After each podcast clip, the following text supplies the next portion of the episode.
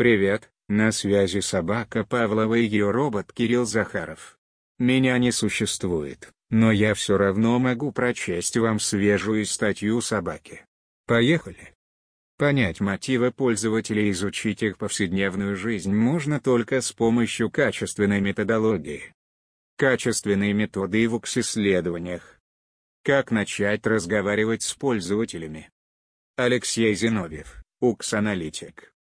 Социальные науки и УКС-исследования, ближе, чем вы думали. Начнем с вопроса. Можно ли сделать действительно качественный продукт без пользовательской аналитики? Да или нет? Кто выбрал «да»? Если вы и так знаете, что на самом деле нужно вашим пользователям, дальше можете не читать. Сэкономите свое время и деньги на аналитику. Правда, зачем оно вам? Но если вам важно понять своих пользователей, то в этой статье мы поговорим о том, как это сделать. Задача непростая. Это не абстрактные схемы и модели рисовать, тут живые люди со своими желаниями, ожиданиями и страхами. Впрочем, есть и хорошая новость. Социальные науки, антропология, социология, психология, давно разработали целый пул методов для изучения человека. Велосипед изобретать не нужно, задача – адаптировать эти методы для своих УКС-задач, не потеряв качество данных и не выйдя за рамки бюджета. Сделать это можно, если следовать определенным рекомендациям. В статье мы рассмотрим качественные методы, наблюдения и интервью. В первую очередь интервью как базовый метод. Количественные методы, как показывает наш опыт, могут стать дополнительным источником информации, речь идет о вторичных данных из открытых источников. Собственное количественное исследование – дело затратное и не всегда нужное. Понять мотивы пользователей и изучить их повседневную жизнь можно только с помощью качественной методологии. Конечно, придется к людям идти, поговорить, интервью, а еще лучше посмотреть, как они живут, наблюдение. Страшно? А без этого никак. Только так можно познакомиться с жизненным опытом людей в конкретном контексте. Без этого знания сделать хороший продукт невозможно. Исследователь не только описывает действия, практики, но пытается понять смысл, который стоит за ними, чтобы ответить на вопрос, почему человек поступает так, а не иначе. Качественная методология в УКС-исследованиях. Сейчас будет немного социологии. Основное преимущество качественной методологии, или шире, парадигма, возможность посмотреть на пользователя свежим взглядом. Давайте разберем это на простом примере. Молодая девушка Анна не может включить свой мобильный телефон. Жмет на кнопку, а телефон не реагирует. Знакомая ситуация. Что бы вы сделали? Стоп. Сначала ответьте, а потом читайте дальше. Наша героиня ищет в интернете ближайший сервис-центр. Как она его ищет? Как выберет из множества однотипных компаний? Интересно, Конечно. Особенно владельцу такого центра, который хочет новый сайт. Но вернемся к Анне и поговорим с ней. Анна расскажет, что в ее семье ремонтом занимались отец и старший брат. И технику настраивали, и винду переустанавливали. Мама называла это мужской работой. Знакомая история? Анна опыта близкого общения с техникой не имела. А идея покопаться в телефоне самой ей абсолютно чужда. Вы бы покопались? Например, можно вытащить аккумулятор и вставить обратно. Я бы так и сделал, с моим телефоном срабатывает. Или пошли бы на форумы. А может, поступили бы как она? Исследуя поведение людей, ученые принимают во внимание социальные характеристики, пол, класс, культурные различия, а в последнее время, Кроме того, возраст, дееспособность и принадлежность к специфическому сообществу. Эти характеристики задают рамки нашего жизненного опыта, которые формируют привычки, влияющие на поведение.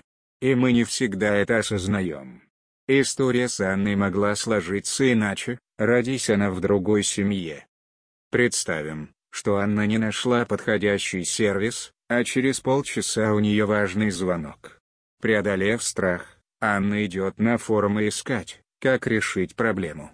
Несколько нехитрых манипуляций, и телефон ожил. Анна довольна собой. И теперь у нее есть новый опыт, который может сформировать новую привычку, паттерн поведения. Не обязательно и не сразу, но может. Мы как разработчики продуктов работаем с уже имеющимися привычками, но также создаем новые паттерны поведения.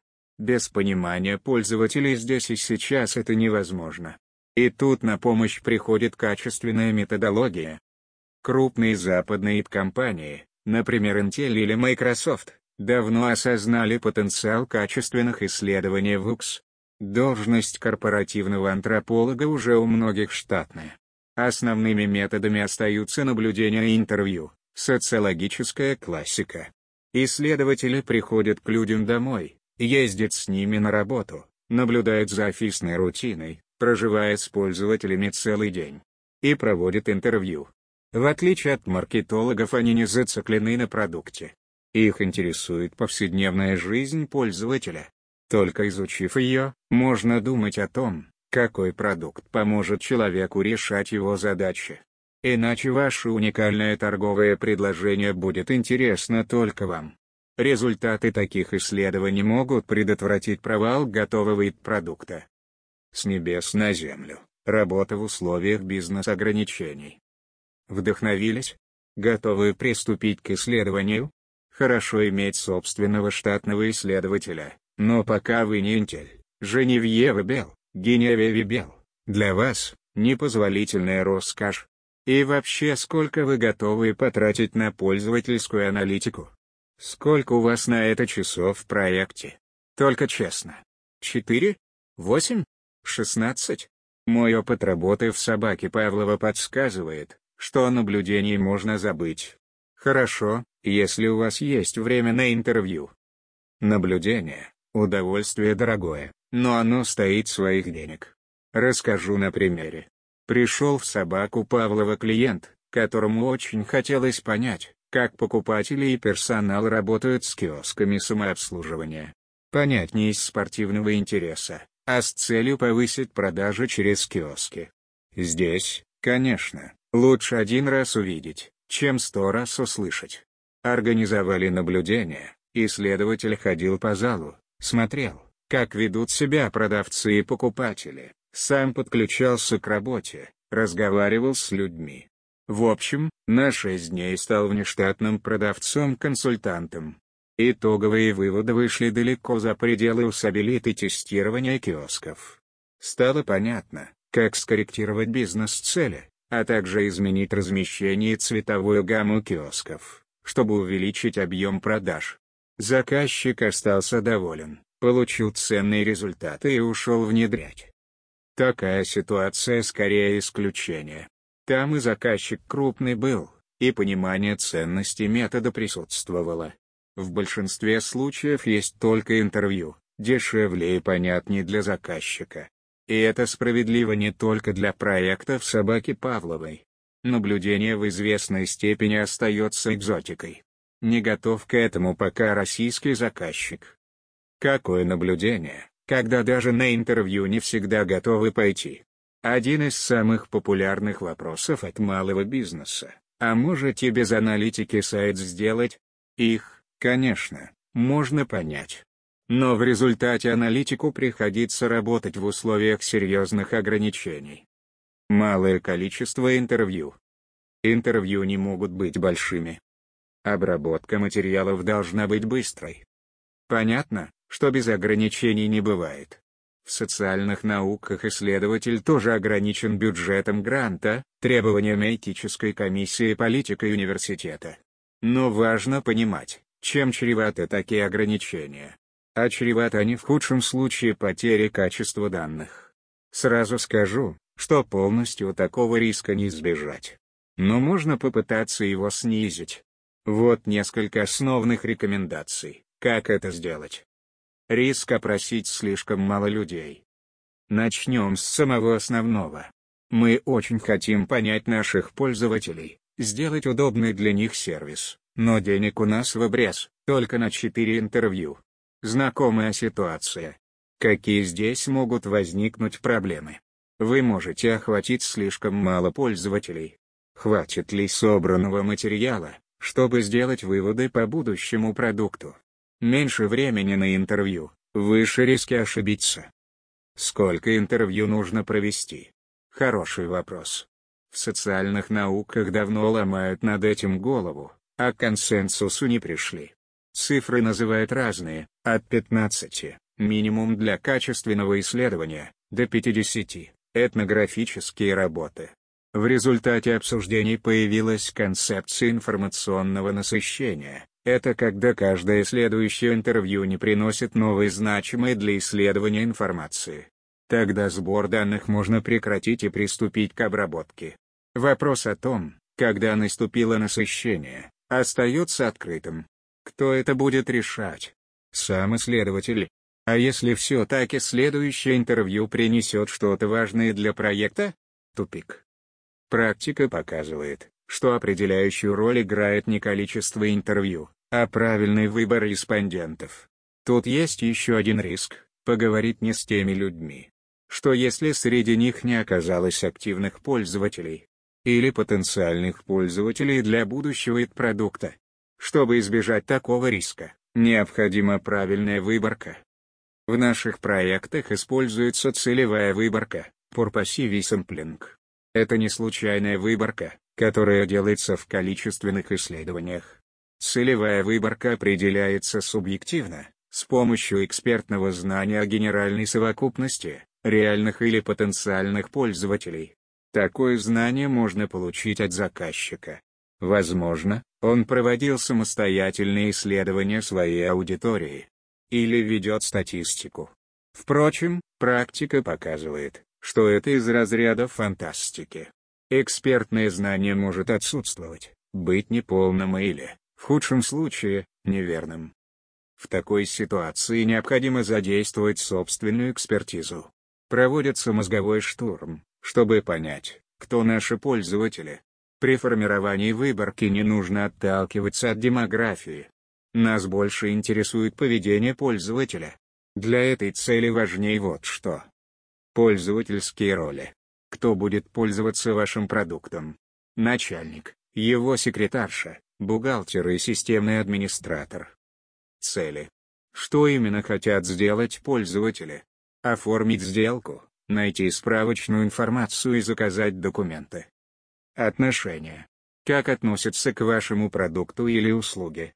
Не доверяют, сомневаются, боятся или уже готовы приобрести. Поведение. Как пользователи работают с вашим продуктом. Дотошно копаются в деталях, хотят быстрее закончить работу, не уверены и боятся сделать ошибку. Вы можете разработать свои критерии, значимые для вашего проекта. Но критерии выборки, приведенные выше, могут вам помочь на старте. Возможно, после первого интервью у вас возникнут новые критерии. Например, во время интервью респондент сказал, что у него есть знакомый, который делает все иначе. Вам стоит с ним пообщаться, это будет полезно для вашего исследования. Разработали критерии, приступайте к поиску. Это одна из самых проблемных частей организации исследования. Поговорить с человеком не тяжело, а вот найти подходящего респондента куда труднее. Вас так и подмывает опросить коллег, сидят рядом и всегда готовы помочь. Не делайте этого. Если, конечно, продукт не для таких же айтишников. Старайтесь избегать разговоров с ними, это уже необычные пользователи. Хорошо, когда заказчик может предложить респондентов и помочь с договоренностями. Особенно если это топ-менеджмент. Если на помощь заказчика рассчитывать не приходится, приготовьтесь к поискам, социальные сети, метод снежного кома и так далее и отведите под это достаточно времени. Когда вы составите список потенциальных респондентов и договоритесь о проведении интервью, нужно проверить их на соответствие критериям выборки. Здесь может пригодиться скринер, небольшая онлайн-анкета или мини-интервью.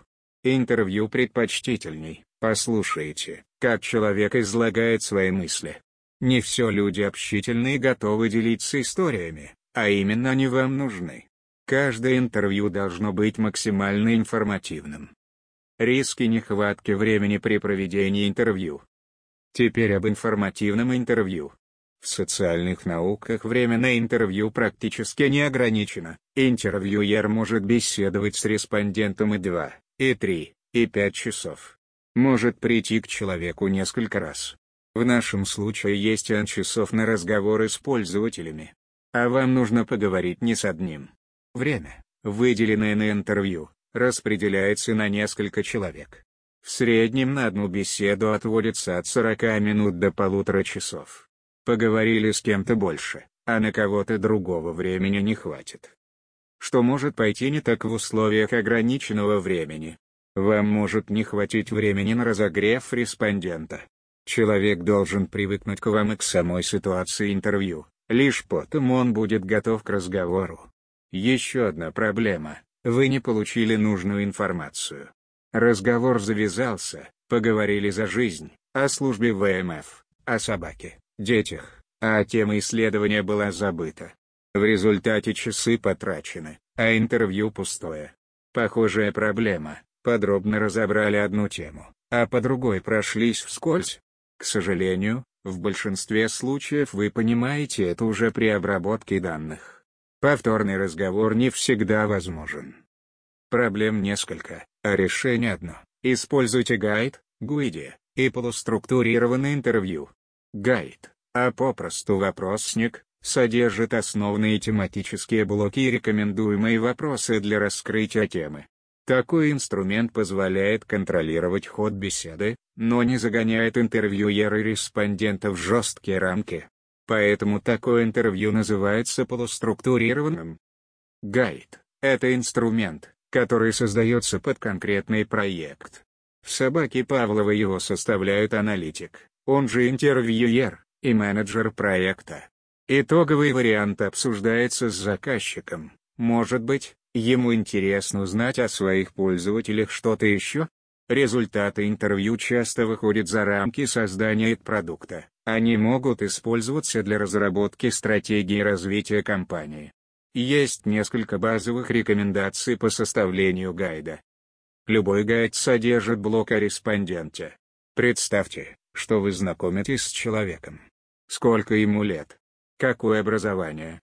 Чем он занимается? Такой блок идет в начале, чтобы разогреть человека. Вопросы меняются в зависимости от проекта, но какие-то базовые могут сохраняться в разных ситуациях. В нашем случае универсальный блок о цифровых привычках, использование интернета, смартфона, гаджетов и так далее все такие продукты разрабатываем. Ссылка на блог о цифровых привычках. bit.ly slash 1pa7. Помните, что у нас нет наблюдения. А узнать о повседневной жизни пользователя нам нужно. При составлении гайда следует это учитывать. В нем должны быть вопросы, которые позволяют понять, что делает пользователь. К каждому такому вопросу идет дополнительное «почему». Мотивы нам тоже интересны. Ваша задача передать знания о пользователях команде. В нашем случае для этого служат документы, портреты, жизненные ситуации, пользовательские вопросы и ожидания. Включите в гайд вопросы, которые дадут необходимую для составления документов информацию. Нам важно понять боль пользователя. Спрашивайте человека о его эмоциональном состоянии, что он чувствовал, когда совершал действие. Возможно, он расскажет вам об этом сам. Будьте внимательны и задайте уточняющий вопрос. Например, я боялся обращаться в агентство недвижимости. А чего именно боялись? Это основные рекомендации по составлению гайда. Но, как бы хорош он ни был, многое зависит от коммуникативных навыков интервьюера и его умения вести разговор. Давать советы здесь тяжело, многое приходит с опытом. Вот несколько базовых рекомендаций. Не устраивать из интервью допрос. Ваш гайд — это способ направить беседу в нужное русло. Задали вопрос, подождите. Не перескакивайте сразу на следующий вопрос. Хороший интервьюер умеет слушать и задавать правильные вопросы в нужный момент. Ваша задача Услышать историю от пользователя. Не все могут выдавать истории. Старайтесь наводящими вопросами подталкивать человека к рассказу. Не задавайте вопросов, где ответ да или нет. Больше вопросов почему. Я серьезно. Не стройте из себя эксперта, вы не знаете, что у другого человека в голове. Не ограничивайтесь вопросами об использовании продукта. Постарайтесь узнать что-то интересное о повседневной жизни человека. Возможно, это натолкнет вас на новую идею. Фокусируясь только на продукте, вы теряете способность воспринимать новую информацию. Интервью не такой простой метод, как кажется. Но им можно овладеть. Чем больше пробег диктофона, тем лучше каждое следующее интервью. Риски нехватки времени при обработке данных. Кстати о диктофоне. После того как вы взяли интервью, необходимо быстро обработать данные и подготовить документы для команды. Документы должны быть такими, чтобы вся информация о пользователях была донесена. Какие могут быть проблемы? Я работаю с диктофонной записью, но кто-то может сразу во время интервью заносить информацию в блокнот или ноутбук. У каждого способа есть свои минусы и плюсы. Запись во время интервью отвлекает вас от разговора. И вы можете не успеть зафиксировать нечто важное, приходится сразу решать, что значимо, а что нет. Часть сведений может потеряться. Основная проблема диктофонной записи, чтобы составить краткую запись интервью, ее приходится прослушивать заново. Часто это занимает не меньше времени, чем сама беседа. Зато вся информация, которая получена от пользователя, есть в формате MP3. Если время на обработку ограничено, существует риск потери ценной информации. Диктофонную запись никто слушать не будет, а полная расшифровка – дорогое и долгое занятие. Поэтому только вы решаете, что попадет на бумагу. Чтобы не упустить значимую информацию, нужно четко понимать, что вы хотели узнать в интервью. Вспомните о метацели проекта и создайте такой текст, который работает на нее. Запись интервью должна быть структурирована. Самый простой способ сделать это — скопировать структуру гайда. Другой вариант — делайте заголовки и разбивайте текст так, чтобы из него было легко создавать нужные документы, портреты, жизненные ситуации, ожидания и так далее. Какой бы способ вы ни выбрали, важно сохранять структуру для всех интервью. Это облегчит последующие сравнения при создании персонажей и составлении других документов. Структура важна, но ваша основная задача — передать боль пользователя, описать его действия и мотивы. Хорошая запись интервью сама по себе — ценный документ, который могут использовать менеджеры проекта и проектировщики интерфейсов. Передать боль пользователя и его мотивы можно с помощью цитат. Расшифровывать аудиозапись полностью не обязательно, но яркие цитаты следует сохранить. Потом они помогут вам оживить портреты пользователей. Составили документ. Просмотрели его еще раз. Узнаете человека, с которым разговаривали, и его историю, если да, то это хорошая запись и с ней можно работать дальше. Пример нашего документа можно скачать по ссылке bit.ly slash 1 patn 9. Послесловие. А стоит ли? Интервью — это качественный метод, который применяется в социальных науках. Но его можно использовать и для решения УКС-задач. Если вы не можете позволить себе наблюдение, Интервью становится единственным методом получения информации о повседневной жизни пользователя и их мотивах. Работа с интервью требует соблюдения определенных принципов, которые снижают риски получения некачественных данных из-за ограничений, малое число опрошенных, ограниченное время беседы и быстрая обработка данных. Основные принципы таковы. Использовать целевую выборку, Разработать для проекта уникальный гайд, пример, блок о цифровых привычках, можно скачать по ссылке bit.ly 1pa7. Составить качественную запись интервью, пример доступен по ссылке bit.ly 1 9 помогут снизить риски рекомендации, которые даны выше. Для погружения в тему вы можете прослушать аудиозапись доклада на анализ DICE, http bit.ly слэш 1 bgit, и посмотреть презентацию, http bit.ly слэш 1 0 часов. К сожалению, риск получить некачественные данные есть всегда. И чем больше ограничений, тем выше риски. Остается вопрос, если нет возможности провести много интервью, может быть, обойтись без них? Зачем все эти проблемы? Что мы, сами не поймем, что людям нужно? Нет. Даже одно-два интервью лучше, чем ничего. Чем больше ограничений, тем больше ответственности на аналитике при использовании интервью. Но это не значит, что нужно отказаться от метода.